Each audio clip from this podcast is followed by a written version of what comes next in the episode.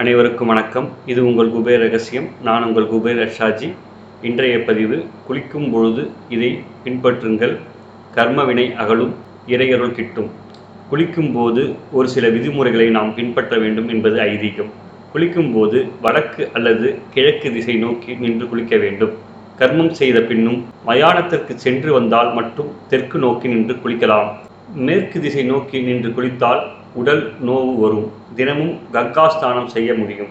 குளிக்கும் முன் ஒரு குவளை தண்ணீரில் மோதிர விரலால் ஓம் என்ற தியானம் செய்து எழுதுங்கள். அந்த நீர் அப்போது முதல் கங்கை நீராக மாறிவிடும்.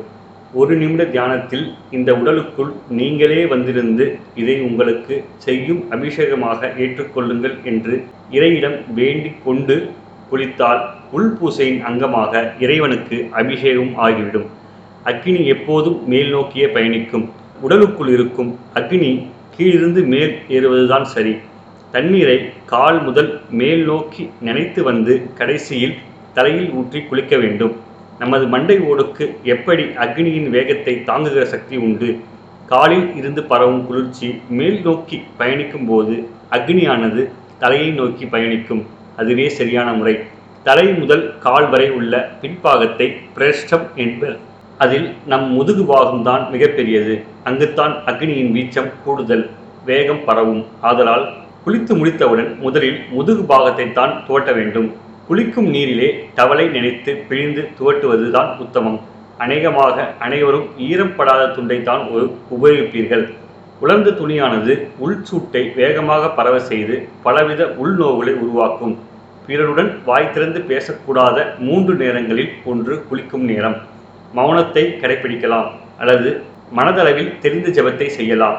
குளிப்பதினால் பஞ்ச இந்திரியங்களால் செய்த தவறுகளிலிருந்து நமக்குள் சேர்த்து வைத்த கர்மாக்கள் களையப்பெறுகிறது. குளிக்கும்போது வாயில் கொள்ளளவு நீரை வைத்து குளித்த பின் துப்புவதால் கண்டத்துக்கு மேலே கழுத்துக்கு மேலே வருகிற நீர் சம்பந்தமான கட்டுகளை நோய்களை தவிர்க்கலாம். வாயில் இருக்கும் நீர் மேல் நோக்கி எழும்பொழுது அக்னியின் வேகத்தை எடுத்துவிடும். நீர்நிலைகள் அதாவது நீர்நிலைகள் குளம் ஆறு கடல் இவைகளில் எல்லா தேவதைகளும் பெரியவர்களும் அருவமாக ஸ்தானம் செய்வதாக கூறுகிறார்கள். நாரம் என்கிற தண்ணீரில் நாராயணன் வாசம் செய்வதாக சொல்வார்கள். ஆதலால் ஓடிச் சென்று அதில் குதிக்காமல் கரையில் நின்று சிறிது நீரை எடுத்து தலையில் தெளித்த பின் நீர் கலங்காமல் ஓர் ஒரு இலை நீரில் விழுகிற வேகத்தில் மெதுவாக இறங்கி சென்று குளிக்க வேண்டும். நீரில் காரி உமிழ்வதோ துப்புவதோ கூடாது. நீரின்றி ஒரு உயிரும் இல்லை. நீரை விரயம் செய்ய கடன் அதிகரிக்கும். உப்பு நீர் ஸ்தானம் திருஷ்டி தோஷங்களை அறுக்கும். மேற்குறிப்பிட்ட அனைத்து குளிக்கும் போது நாம் பயன்படுத்த வேண்டிய நல்ல முறைகளை பயன்படுத்தி கர்ம வினைகளை நீக்கி இறை அருள் பெற வேண்டும் கே என்று கேட்டு எல்லாம் வல்ல இறைவனையும் என் குருமார்களையும் வேண்டி இப்பதிவை முடித்துக் கொள்கிறேன். நன்றி வணக்கம்.